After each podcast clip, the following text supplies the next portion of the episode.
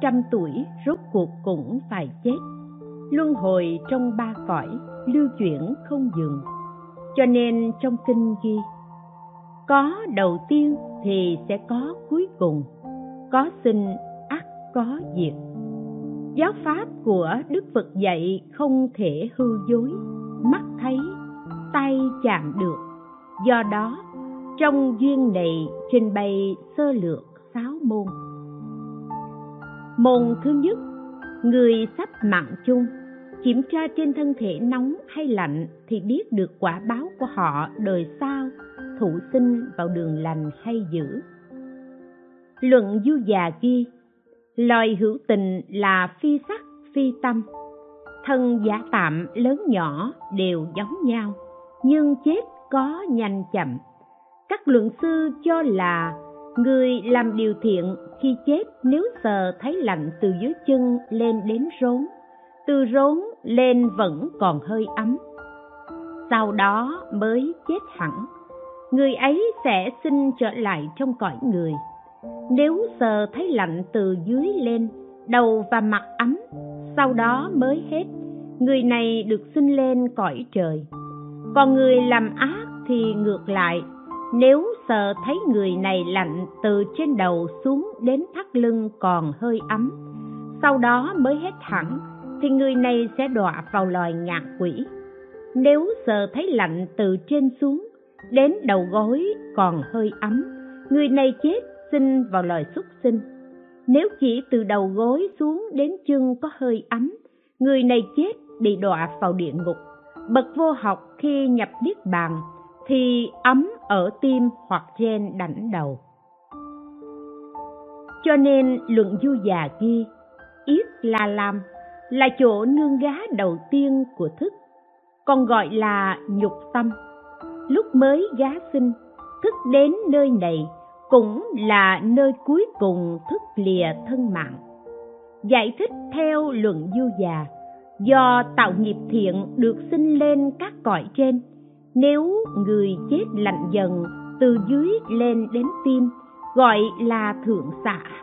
Do tạo nghiệp ác, thì sinh xuống các cõi dưới, nên người chết lạnh từ trên xuống dưới tim, gọi là hạ xả theo luận câu xá, nếu người chết bình thường thì ý thức đoạn diệt trong phần nào của thân. Có hai trường hợp nếu người chết bình thường thì căn và ý thức cùng diệt một lúc. Nếu người chết lần lượt từng phần thì như bài kệ này. Nếu người chết dần dần từ chân lên đến rốn, đến tim, ý thức diệt, hạ nhân thiên bất sinh. Trong luận giải thích, nếu người chết thụ sinh vào các đường ác và loài người thì chết thứ tự, từ chi phần từ trên xuống dưới. Còn bậc a la hán ý thức chấm dứt ở tim, lại các bộ phái khác nói ý thức diệt trên đảnh đầu. Vì sao? Vì thân căn và ý thức đều diệt cùng một lúc nơi đỉnh đầu. Nếu người chết bình thường, thì thân thể như đổ vài giọt nước lên tảng đá nóng. Nước dần dần khô sau đó, lạnh dần, ý thức và thân căn lần lượt đoạn diệt ở nơi chân và các chi phần khác cũng thế. Giải thích luận câu xá trình bày. Quan niệm tiểu thừa cho là người chết thì thân và ý thức đều diệt tại các phần trên thân. Nếu theo đại thừa, thì thân và bản thức đều diệt tại các chỗ trên thân. Môn thứ hai, cách thức thụ sinh luận tô xá ghi. Vì để đi đến các đường phải thụ sinh, nên khởi ra thân trung ấm. Chúng sinh do thức mạnh của nghiệp đời trước, nên dù ở nơi rất xa, nhưng nhãn căn có thể trông thấy chỗ thụ sinh thích hợp. Ở đó, thân trung ấm thấy cha mẹ giao hợp. Nếu thân trung ấm sẽ thành con trai, thì đối với mẹ liền khởi tâm dâm dục của người nam nếu sẽ thành con gái, đối với cha, liền khởi tâm dâm dục của người nữ. Đồng thời, cũng khởi tâm sân hận, do khởi hai tâm điên đạo ấy, cho nên trung ấm mong muốn đến chỗ thụ sinh, tức là mong muốn mọi thứ thuộc về mình. Lúc khởi ý bất tịnh là đã vào trong thai, liền xin vui mừng, gá vào đó để thụ sinh từ sát na này, thân năm ấm của chúng sinh hòa hợp bền chắc. Thân trung ấm liền diệt, như vậy mới gọi là thụ sinh. Nếu thai nhi là nam thì ở bên hông trái và ngồi chồm hổm tựa vào hông trái, xoay mặt về lưng của người mẹ. Nếu thai nhi là nữ thì tựa vào hông phải và mặt hướng về bụng của người mẹ. Nếu thai chẳng phải nam, chẳng phải nữ, thì tùy theo dục loài mà gá sinh trụ trong thai cũng như vậy, các thân chung ấm đều như nhau, nam hay nữ đều đầy đủ các căn. Thế nên, dù nam hay nữ khi thác sinh vào thai, thì sau đó ở trong thai dần dần lớn lên, có khi trở thành quỳnh môn. Chúng sinh thác vào loài thai sinh và noãn sinh cách thức cũng như thế.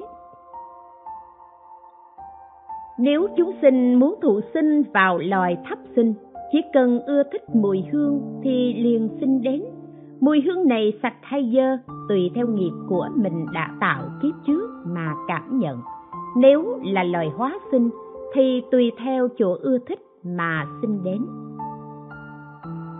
Như vậy, tại sao chúng sinh ở trong địa ngục ưa nơi đó? Do tâm điên đảo, nên những chúng sinh này luôn thấy gió rét, mưa lạnh hành hạ thân thể. Khi thấy lửa địa ngục cháy mạnh, thì ưa thích muốn tiếp xúc, cho nên thụ sinh vào địa ngục. Có chúng sinh lại thấy thân bị gió nóng và lửa cháy thiêu đốt, đau buốt khó chịu, lại thấy địa ngục giá lạnh rất mát mẻ, ưa thích tiếp xúc, cho nên sinh vào hai loài thai sinh và noãn sinh thì khi cha mẹ giao hợp liền sinh vào đó. Hai loài hóa sinh và pháp sinh không nhờ vào tinh cha huyết mẹ để làm thân nên không cần sự giao hợp. Loài thấp sinh chỉ thích ngửi mùi hương liền sinh đến. Tùy theo nghiệp thiện hoặc ác mà thích ngửi mùi hương sạch hay dơ, loài hóa sinh chỉ ưa thích nơi mình đến. Địa ngục tuy là nơi đau khổ nhưng người có tội lại ưa thích thụ sinh vào trong đó. Vì sao? Không ưa thích thì không thụ sinh. Luận nói, nếu kiếp trước tạo nghiệp thế nào thì nay thường chiêu cảm quả báo thụ sinh thế ấy. Trung ấm thích thấy thân mình ở vị thế như thế. Thấy các chúng sinh kia cũng giống như vậy, nên sinh đến đó. Các vị luận sư xưa đã giải thích rằng nếu những người 30 tuổi tạo nghiệp sát sinh, giăng lưới vây bắt chúng sinh, lúc làm việc này chắc chắn có bạn bè của mình. Do nghiệp này chiêu cảm đọa vào địa ngục. Sau khi chết, thân trung ấm tự thấy mình làm việc giăng bẫy, vây bắt chúng sinh giống như 30 năm trước, cho nên nó là vị thế thân chung ấm lại thấy các bạn ngày xưa và việc làm trước kia không khác. Khi thấy cảnh địa ngục, thân chung ấm như thấy các bạn chài lưới ở sông hồ cũng như ngày xưa, cùng nhau lũ lượt kéo vào trong ấy, do đó khởi tâm ưa thích nên thụ sinh sau này biết rõ, ngày xưa tạo nghiệp tuy nhiều, nhưng chỉ cần một nghiệp là đã lôi kéo chúng sinh rơi vào địa ngục lúc 20 tuổi hoặc 30 tuổi tạo nghiệp này. Sau khi chết, thì thân trung ấm tự thấy mình tạo nghiệp lúc 20 hoặc 30 tuổi như xưa. Lại thấy chúng sinh trong địa ngục ngang bằng tuổi mình, tuổi đã giống nhau, nên chúng sinh khởi tâm luyến ái nơi đó liền đến chỗ đó thụ sinh do sự yêu thích ấy mà đến thụ sinh sư kinh bộ giải thích như thế. Lại nữa, luận du già ghi, nếu người phúc mỏng sẽ sinh vào nhà bần cùng thấp hèn. Khi chết và lúc gá thai, liền nghe những âm thanh hỗn tạp và vọng thấy vào trong rừng tre trúc, cỏ lao rậm rạp. Nếu người nhiều phúc sẽ sinh vào nhà giàu sang quyền quý bấy giờ người này nghe những âm thanh hay đẹp, trong lắng vừa ý và vọng thấy các cảnh hợp ý hiện ra như thấy mình lên các cung điện rất lộng lẫy. Luận câu xá ghi, nếu người sắp mạng chung mà khởi tâm tà kiến thì đọa vào địa ngục. Vì người này lấy nghiệp bất thiện trước đó làm nhân, tà kiến làm duyên có một luận sư nói, tất cả pháp bất thiện đều là nhân của địa ngục. Ngoài pháp bất thiện này ra, còn có ác pháp khác là nhân sinh vào loài ngạ quỷ hay xuất sanh. Lại do ngày xưa tạo nhiều nghiệp ác nên bị đọa vào loài xuất sinh. Nếu dâm dục nhiều, thì sinh làm chim bồ câu, xe sẻ uyên ương. Nếu tâm nhiều sân hận thì xin làm loài rắn hổ mang, bò cạp. Nếu nhiều ngu si, thì xin làm loài heo, dê, ong sò tâm nhiều kiêu mạn, thì xin làm loài sư tử, hổ, sói. Nếu tâm nhiều vọng động, đùa cợt, thì xin làm loài khỉ vượn nếu tâm keo kiệt, ganh ghét, thì xin làm loài chó đói. Nếu có chút phúc thiện còn sót lại tuy sinh vào loài, xuất sinh nhưng vẫn có chút niềm tin. Hai nghiệp của thân và miệng tuy do tâm làm chủ, nhưng khẩu nghiệp phải chịu quả báo rất nặng, như mắng hay khinh khi người khác. Ví họ như khỉ vượng thì liền sinh làm loài khỉ vượng, hoặc mắng người khác tham lam như quả. Tiếng nói giống chó sủa, lừa sống, ngu ngốc như loài heo, dê, đi như lạc đà, tự cao như voi, hùng dữ như trâu hoang, dâm dục như chim sẻ, khiếp sợ như loài mèo hoang, nịnh hót như con cáo. Các việc ác như thế đều theo khẩu nghiệp mà chịu quả báo, nhưng nguồn gốc là do ba độc. Trong đó tham ái là nặng nhất, nó lôi kéo tất cả các nghiệp khác như nắm một đầu của tấm vải, thì những phần còn lại đều thuận theo. Luận trí độ ghi nếu không chấm dứt được tham ái, thì tùy tham ái mà thụ sinh, cho nên bốn loài đều do ái mà sinh ra. Như nói nhiều dâm dục, thì sinh làm chim xe sẻ quá tham mùi vị thì sinh vào hầm xí, lại do ái dục nên sinh vào loài mang thai đẻ trứng. Tham ngửi mùi hương nên thụ thân vào loài thấp sinh. Tùy theo nơi ưa thích mà tạo nghiệp sâu nặng thì thụ thân vào loài hóa sinh.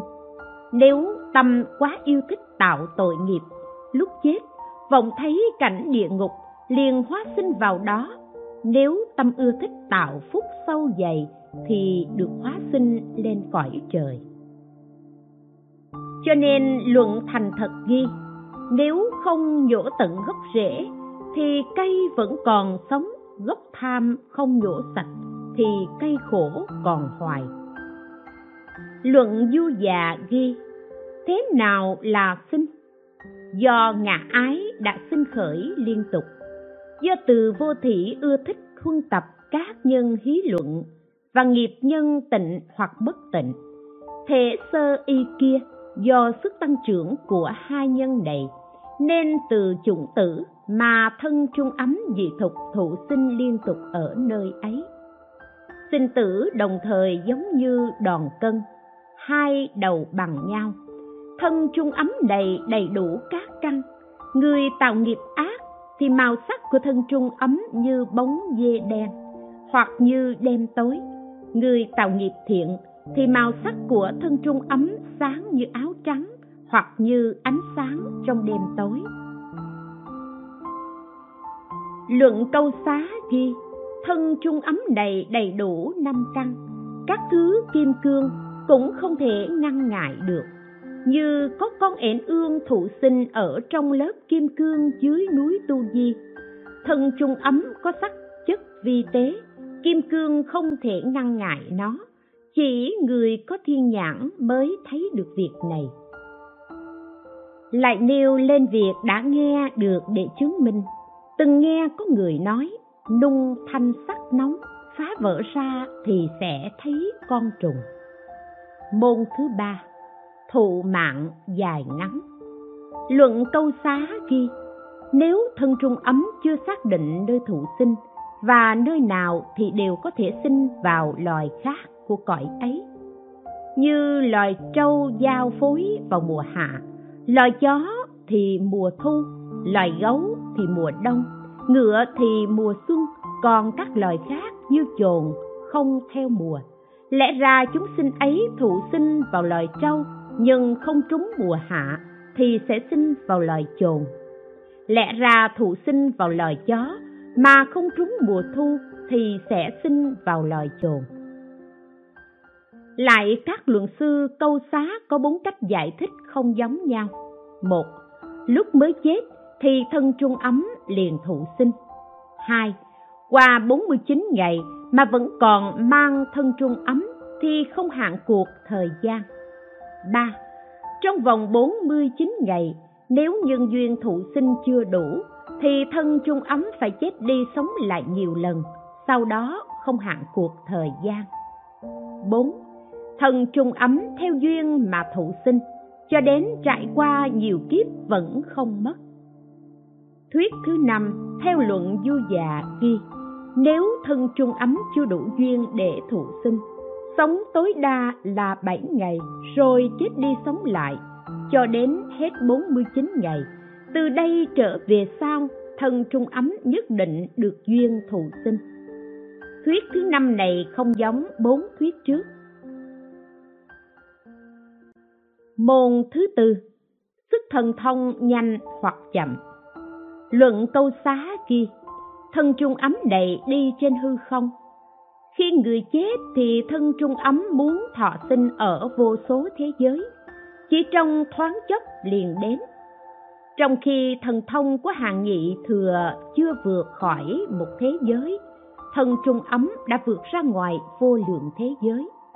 Do nghiệp lực quyết định nên dù sức thần thông của đức phật cũng không thể ngăn nó thụ sinh, hoặc khiến nó thụ sinh vào các đường khác. Nói thân trung ấm nhanh hơn thần thông, đó là căn cứ vào thần thông của hạng nhị thừa và phàm phu. Luận tỳ bà sa ghi thần túc nhanh hơn là nói thần thông của đức phật. Môn thứ năm thân trung ấm thấy nhau không đồng. Luận tâu xá ghi, nếu thân trung ấm cùng sinh vào một cõi thì nhất định sẽ thấy nhau.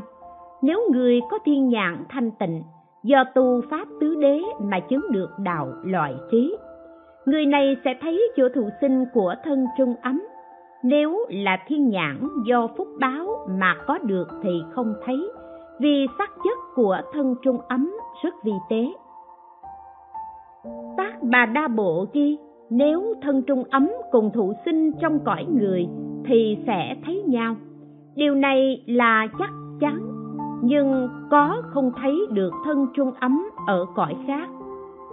Nhưng nó không thấy được thân trung ấm ở cõi khác. Nếu người tu tập mà có thiên nhãn thuộc đạo loại trí, thì có thể thấy thân trung ấm. Còn thiên nhãn do phúc báo mà có thì không thể thấy được thân trung ấm, vì nó vi tế hơn loại sắc chất khác. Bộ chính lượng ghi, thân trung ấm ở cõi trời đều thấy được thân trung ấm của năm đường. Thân trung ấm ở cõi người thì thấy được thân trung ấm bốn đường dưới. Trừ thân trung ấm cõi trời, cứ như thế, lần lượt trừ các cõi cao hơn cho đến thân trung ấm của địa ngục không thấy thân trung ấm của bốn cõi trên, chỉ thấy thân trung ấm ở địa ngục mà thôi. Môn thứ sáu, thân trung ấm có lớn nhỏ. Luận câu xá ghi, thân trung ấm như đứa trẻ sáu, bảy tuổi, nhưng hiểu biết lanh lợi. Thân trung ấm của bồ tát giống như vị thiếu niên khỏe mạnh, đầy đủ các tướng lớn nhỏ. Thế nên, tuy mang thân trung ấm nhưng khi vào thai thì ánh sáng chiếu khắp vạn câu chi cõi diêm phù đề. 29.9 Cúng tế.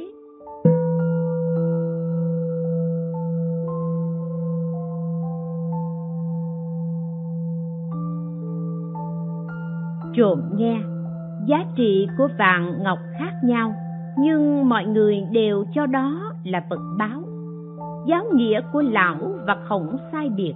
Nhưng tất cả mọi người đều tuân theo. Lẽ nào khổng tử sinh ở nước ta mà lại muốn thờ ông ấy làm thầy?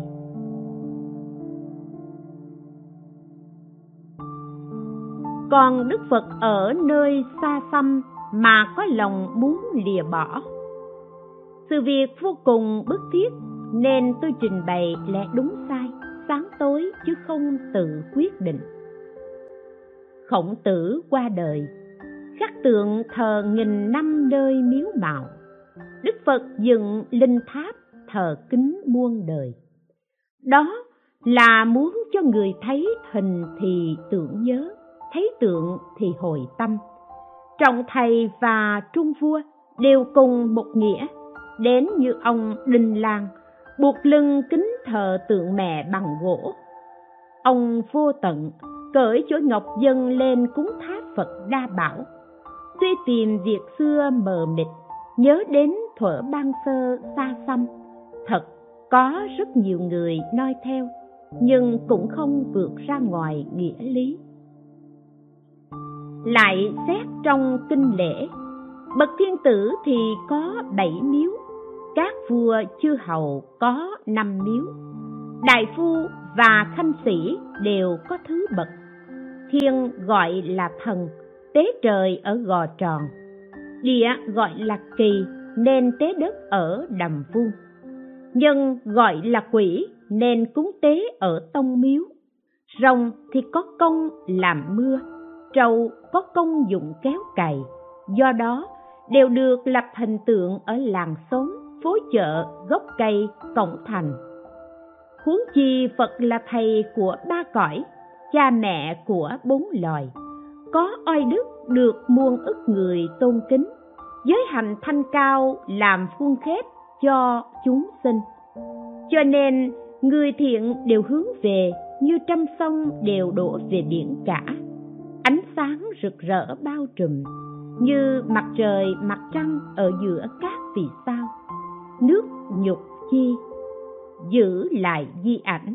Nước ma kiệt đà để thân tro. Xá lợi được lưu bố rộng rãi. Xây tháp thờ ở tinh xá kỳ hoàng. Các thánh hiền nương đây mà được phúc lớn. Kẻ tôn quý nhờ đó mà an ổn. Kinh trường a hàm ghi, tất cả nhà cửa của người dân, các đường phố ngõ hẻm bờ ruộng, lò mổ, chợ quán, cho đến núi đồi đều có quỷ thần ở. Các loài quỷ thần đều được đặt tên theo chỗ ở. Con người mới sinh ra đều có quỷ thần theo hộ vệ.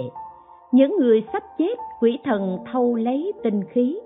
Dù chỉ một người hay trăm nghìn người làm mười điều ác, thì chỉ có một vị quỷ thần theo hộ vệ còn người làm mười điều thiện cũng giống như vua của một nước, được trăm nghìn người bảo vệ. Kinh thập phương thí dụ ghi, tất cả quỷ thần trong trời đất đều biết được thọ mạng. Tội và phúc của con người đang đến hoặc chưa đến, nhưng không thể làm cho con người sống thêm hoặc chết đi. Cũng không thể khiến cho con người giàu sang hay nghèo khổ chúng chỉ muốn khiến cho con người làm ác, phạm giới sát rồi nhân lúc phúc của người ấy suy hao, thì chúng làm cho cuồng loạn, nói về tội phúc, khiến cho con người thiết lễ cúng tế chúng. Nên biết, nếu chỉ biết cúng tế quỷ thần xuân mà cầu phúc hiện tại và tương lai, thì khó đạt được.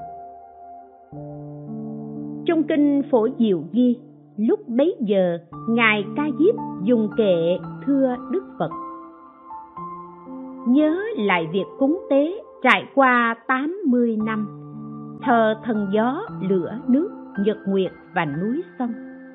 Đêm ngày không biến trễ, lòng không nghĩ việc khác, cuối cùng chẳng được gì gặp phật mới an ổn. Kinh tạp bảo tạng ghi, ngày xưa có bà la môn, ngày đêm cúng bái miếu thờ trời. Vị trời hỏi, ông muốn cầu điều gì? Bà la môn đáp nay tôi muốn làm chủ ngôi miếu thờ trời này. Vị trời nói, đằng kia có một đàn trâu, ông hãy đến hỏi con đi đầu tiên thử xem. Bà la môn liền đến hỏi hiện nay ngươi cảm thấy thế nào? Là khổ hay vui? Trâu đáp tôi rất khổ. Hai bên sườn luôn bị đào sát. Lưng bị tổn thương đeo gông kéo xe chở nặng. Không có thời gian nghỉ ngơi. Bà la môn hỏi vì sao ngươi làm thân trâu này? Trâu đáp ngày xưa tôi làm chủ miếu thờ trời tự ý lấy vật trong miếu dùng nên sau khi mạng chung, đọa làm thân trâu chịu nhiều đau khổ. Sau khi nghe nói như thế, bà la môn trở lại chỗ cũ. Vị trời liền hỏi, đây ông muốn làm chủ miếu thờ trời nữa không? Bà la môn đáp, tôi biết việc này rồi, thật lòng không dám làm nữa. Vị trời nói, người làm điều thiện hay ác là tự sẽ nhận lấy quả báo. Bà la môn nghe rồi, liền sám hối tội lỗi. Tu các pháp lành, sửa đổi lỗi lầm xưa.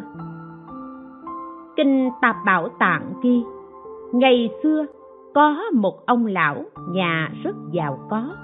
Vì muốn ăn thịt nên ông ta tìm cách nói dối, chỉ vào cái cây ở đầu ruộng mà bảo các con. Sở dĩ hôm nay gia đình chúng ta giàu có đều nhờ ân đức của thần cây này. Các con nay các con nên bắt một con dê trong đàn làm thịt để cúng tế. Bấy giờ các người con vâng lời, liền giết một con dê cúng tế để trả ơn và lập miếu thờ thần ngay gốc cây. Sau đó, người cha mạng chung, theo nghiệp đã tạo liền sinh vào trong bầy dê nhà mình. Đến lúc muốn cúng tế thần cây, các người con bắt một con dê làm thịt, thì bắt nhầm con dê mà cha mình thụ sinh lúc sắp bị giết, con dê gào khóc và nói, cây này không có thần linh gì đâu. Vì ngày xưa ta muốn ăn thịt, nên nói dối cho các con cúng tế để cùng nhau ăn thôi, nay một mình gánh chịu, đền trả tội lỗi đời trước. Bấy giờ có vị a la hán đi khất thực ngang qua. Thấy cha của những người này chết đọa làm thân dê, vị a la hán liền cho người chủ mượn đạo nhãn để tự quan sát. Biết được con dê chính là cha mình, lòng vô cùng đau khổ, họ liền chặt cây thần đó rồi sám hối tội lỗi, tu phúc, không còn giết hại chúng sinh nữa. Kinh ư bà tắc giới ghi, đức phật dạy, có thuyết cho là người con tu pháp lành, cha làm việc ác, thì nhờ người con tu pháp lành mà người cha không đọa vào ba đường ác. Điều đó không đúng. Vì sao? Vì ba nghiệp thân, khẩu, ý đều khác nhau. Nếu người cha chết bị đọa làm ngạ quỷ, người con vì cha làm phúc, người cha sẽ hưởng được phúc đó. Nếu người ấy sinh lên cõi trời, thì không còn nghĩ đến những vật trong loài người. Vì sao? Vì cõi trời đã đầy đủ những vật báo vi diệu. Nếu đọa vào địa ngục, chịu các sự đau khổ, không còn rảnh rỗi để nhớ nghĩ gì cho nên không hưởng được phúc ấy. Sinh vào loài người hay xuất sinh cũng giống như vậy. Vì sao chỉ riêng loài ngạ quỷ hưởng được? Do chúng vốn tham lam bọn sẻn nối tiếc nên đọa làm ngạ quỷ. Xong, lúc đã thọ thân ngạ quỷ, chúng thường ăn năn tội lỗi xưa, luôn nhớ nghĩ muốn được thụ hưởng. Vì thế chúng được hưởng nếu người được cầu phúc đã sinh vào các đường khác mà quyến thuộc của họ còn đọa trong loài ngạ quỷ thì cũng đều hưởng được. Vì thế, người trí nên khuyên mọi người vì lo ngạ quỷ mà làm phúc. Đại ý kinh chính pháp niệm cũng giống ở đây. Có người hỏi, nếu cúng tế thì ai thụ hưởng? Đáp hệ cúng tế nơi nào thì quỷ thần ở đó thụ hưởng. Nếu gần rừng, thì thần cây ở đó thụ hưởng. Các trường hợp như ở nhà, sông, suối, giếng, núi rừng, gò đóng cũng giống như vậy. Người cúng tế cũng được phúc. Vì sao? Vì họ khiến cho những kẻ thụ hưởng sinh tâm vui mừng. Do phúc đức cúng tế này mà bảo vệ được tính mạng và tài sản của họ nếu nói giết chúng sinh để cúng tế mà được phúc, điều này không đúng. Vì sao? Vì ở thế gian chưa thấy ai gieo hạt y lan mà mọc cây chiên đàn bao giờ. Nếu giết thân mạng chúng sinh mà là được phúc, đức, điều đó không bao giờ có. Nếu muốn cúng tế thì nên dùng hương hoa, quả, sữa, bơ để cúng nếu vì người chết mà làm phúc thì có ba thời điểm. Tháng giêng, mùa xuân. Tháng năm, mùa hạ. Tháng chín, mùa thu. Nếu đem các thứ cần dùng như phòng nhà ngoại cụ, thuốc men vườn rừng, ao giếng, voi ngựa, trâu, dê bố thí cho người khác, thì sau khi mạng chung sẽ được phúc, tùy theo vật bố thí được thụ dụng lâu hay mau mà phúc đức theo đó mà sinh, phúc theo người đó như bóng theo hình. Hoặc có thuyết, sau khi chết thì mất tất cả.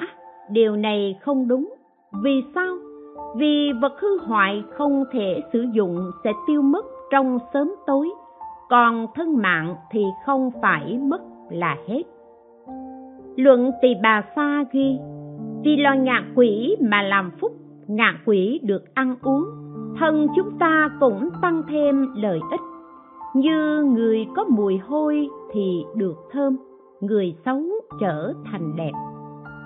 Kinh ưu bà tắc giới lại ghi, thức ăn uống của các loài ngạ quỷ không giống nhau. Có loài ăn máu mũ có loài ăn phân dơ. Nhưng khi được bố thí thì tất cả vật thí biến thành thức ăn ngon nếu loài ngạ quỷ thụ sinh vào các nơi khác khi người thân bố thí cho họ ngạ quỷ kia do nghiệp lực, từ xa biết được sinh tâm vui mừng, hoặc xin trở lại trong nhà mình chịu các quả báo khổ đau, hàng thân quyến bố thí cho họ ngạ quỷ đích thân thấy được, nên xin lòng vui mừng. Luận tỳ bà sa ghi, có người cầu tiền tài một cách phi pháp đến khi được rồi thì lại tham tiếc, không muốn cho người thân của mình huống gì người ngoài.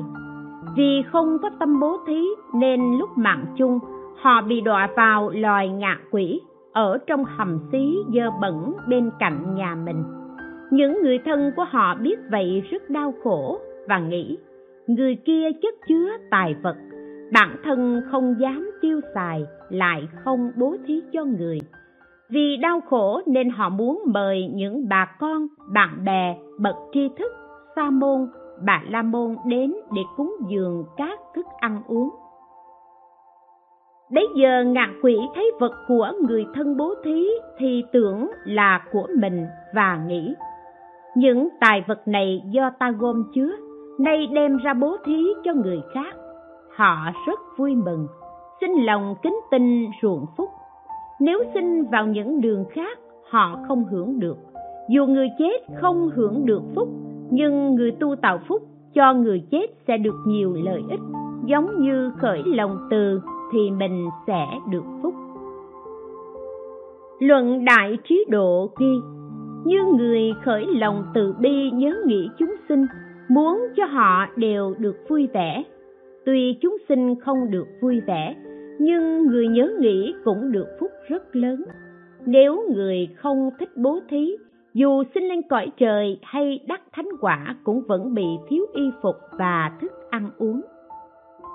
Kinh ư bà tắc giới ghi, người trì giới tuy không thích bố thí, dù chứng quả a la hán nhưng vẫn không tránh khỏi nạn khổ đói khát. Nếu thích bố thí, tuy đọa vào loài ngạ quỷ xuất sinh cũng thường được no đủ. Kinh vị tằng hữu ghi, có vị vua hỏi đức phật tiền vương của tôi phụng thờ ngoại đạo, thường bố thí để cầu phúc của cõi phạm thiên. Công đức như thế, tiên vương của tôi xin vào cõi trời nào đức phật đáp, tiên vương đây chịu quả báo bị đọa vào địa ngục. Vì sao? Vì tiên vương bố thí không nhằm thời gian thích hợp, không gặp thiện tri thức, không có phương tiện khéo léo. Cho nên dù tu tạo công đức vẫn không tránh khỏi tội. Nhưng công đức bố thí ấy vẫn không mất. Sau khi vua chịu tội xong mới hưởng phúc. Nên biết tội và phúc không lẫn lộn. Tiên vương có năm nghiệp ác nên bị đọa vào địa ngục. Một kiêu mạn tật đố. Không luận tội nặng hay nhẹ đều xử phạt, không có tâm nhẫn nhục. Hai, tham lam của cải, vật báo, phân xử không công bằng, khiến cho thiên hạ oán hận. Ba, ham vui chơi, săn bắn, làm nhân dân khốn khổ, tổn hại sinh mạng chúng sinh.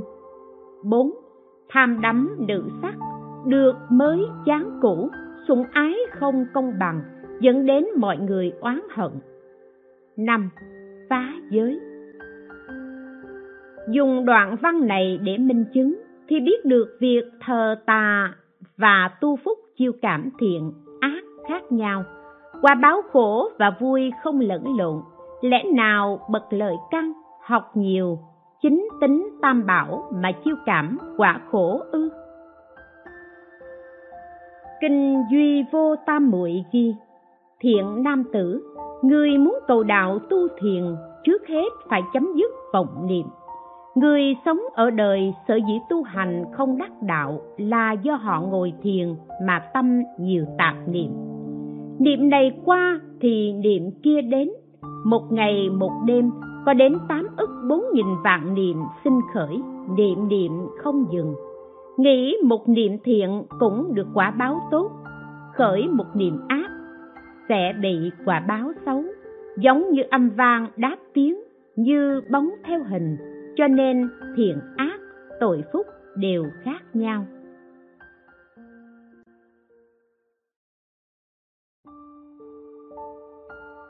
Kinh trung a hàm ghi, thân quyến vì người chết mà bố thí và cúng tế nếu họ chia vào loài nhạc quỷ thì hưởng được, còn xin các đường khác thì không hưởng được.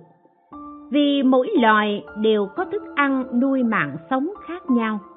Nếu người thân không sinh vào trong loài ngạ quỷ thì người bố thí cũng được phúc. Cho đến người thí chết, thù sinh trong sáu đường thì phật bố thí thường theo người đó. Người do phúc trì giới mới được làm người nhưng nhất định phải nhờ các phúc khác trợ giúp. Kinh tùy nguyện vãng sinh ghi, vì người chết mà làm phúc, trong bảy phần công đức, người chết hưởng được một phần, sáu phần còn lại thuộc về người đang làm phúc. Kinh quán đỉnh ghi, a nan thưa đức phật, nếu người qua đời được đưa vào trong núi vắng hoặc xây lăng mộ chôn cất thì linh hồn họ có được ở trong đó không? Đức phật đáp, cũng có mà cũng không. Nếu khi còn sống, người này không gieo trồng căn lành, không biết tam bảo, nhưng không làm điều thiện để hưởng phúc, không tạo việc ác để chịu tai ương, lại không có thiện tri thức làm phúc cho họ, thì thần hồn vẫn ở trong lăng mộ, chưa có chỗ để thụ sinh thế nên ta nói thần hồn ở trong đó. Nếu khi còn sống, tạo nhiều phúc thiện, siêng năng tu đạo, họ được sinh lên cõi trời 33 hưởng phúc, hoặc sinh vào nhà giàu sang ở thế gian, theo nghiệp thụ sinh vào bất cứ nơi nào, nên nói là không ở trong đó. Hoặc người này lúc còn sống thờ cúng tà đạo, không tin chính pháp, sống bằng nghề không đúng chính pháp nịnh hót, dối người nên bị đọa trong loài ngạ quỷ xuất sinh. Chịu sự đau khổ, trải qua nhiều kiếp trong địa ngục, cho nên nói là không ở trong lăng mộ. Hoặc khi thân thể, xương cốt chưa tan rã thì còn linh hồn. Lúc xương cốt hủy hoại thì linh hồn liền biến đi, không còn năng lực, cũng không thể gieo họa hoặc ban phúc cho người khác về linh hồn chưa biến, như có người lúc còn sống không tạo phúc, lại làm việc tà ác, nịnh hót, nên sau khi chết đọa làm quỷ thần, hoặc làm tinh linh của cây cối hay những vật khác, không được hưởng phúc trời. Địa ngục cũng không dung chứa, cho nên vẫn chết dẫu chết, nhưng vẫn phiêu bạc trong thôn xóm, không có thức ăn. Kinh động mọi người lại biến hiện những thân hình quái dị, khiến mọi người sợ hãi hoặc dựa vào yêu mị, tà sư tạo phúc. Con người vì cầu phúc mong được sống lâu nên ngu si tà kiến, giết hại chúng sinh để cúng tế, khi chết sẽ bị đọa vào ba đường địa ngục, ngạ quỷ xuất sinh, không có ngày ra khỏi. Như thế, há không cẩn thận sao? Trong nhà nếu có người sắp mạng chung, người thân nên đốt hương, thắp đèn sáng liên tục, treo tràng phan bạo cái lên cột chùa tháp. Đọc tụng kinh phật suốt 21 ngày. Vì sao? Vì thân trung ấm của người chết nhỏ như đứa trẻ, tội phúc chưa định. Người thân nên vì họ mà tu phúc để cầu cho thần thức người chết sinh về vô lượng cõi nước ở mười phương. Nhờ công đức này nhất định được vãng sinh, người này lúc tạo nhiều nghiệp ác lẽ ra phải rơi vào trong tám nạn. Xong nhờ công đức đốt đèn, treo tràng phan mà được giải thoát. Hoặc người chết có nguyện được sinh vào nhà cha mẹ ở phương xa, nhưng thụ sinh chậm. Nhờ công đức đốt đèn, treo tràng phan nên được nhanh chóng, không còn sinh trở lại trong tám nạn nữa. Khi được thụ sinh rồi, cha mẹ nên tu tạo phúc cho con. Người con này không bị loài tà mị, quỷ quái làm hại. Đồng thời dòng tộc được giàu sang, cho nên phải tu tạo công đức phúc thiện, đốt đèn, treo tràng phan lại nữa, trong bốn chúng có người sắp chết hay đã chết, ngày đó thân quyến làm lá phan màu vàng treo trên cây, khiến cho người chết được phúc, xa lìa các khổ trong tám nạn. Sinh vào cõi nước thanh tịnh của chư phật trong mười phương. Treo tràng phan bảo cái cúng dường, thì sẽ đạt được như ý nguyện cho đến thành tựu quả bồ đề. Tràng phan chuyển theo gió, đến khi nát vụn như bụi gió thổi bụi bay khắp nơi, thì phúc đó vô lượng. Lúc lá phan mới lây chuyển, thì phúc báo làm chuyển luân thánh phương cho đến khi gió thổi phan nát vụn như bụi bay đi, thì phúc báo làm vị vua nhỏ. Lại đốt bốn mươi ngọn đèn chiếu sáng đến các nơi tối tăm. Chúng sinh đau khổ đều nhờ ánh sáng này mà được thấy nhau. Do phúc này cứu giúp tất cả chúng sinh đều chấm dứt sự đau khổ.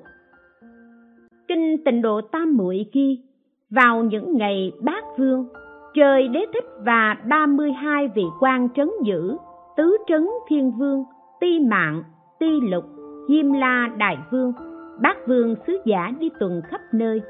Cứ đến ngày 15 và 30 mỗi tháng bốn vị thiên vương đem những việc làm thiện, ác của mọi người tâu lên để xét xử.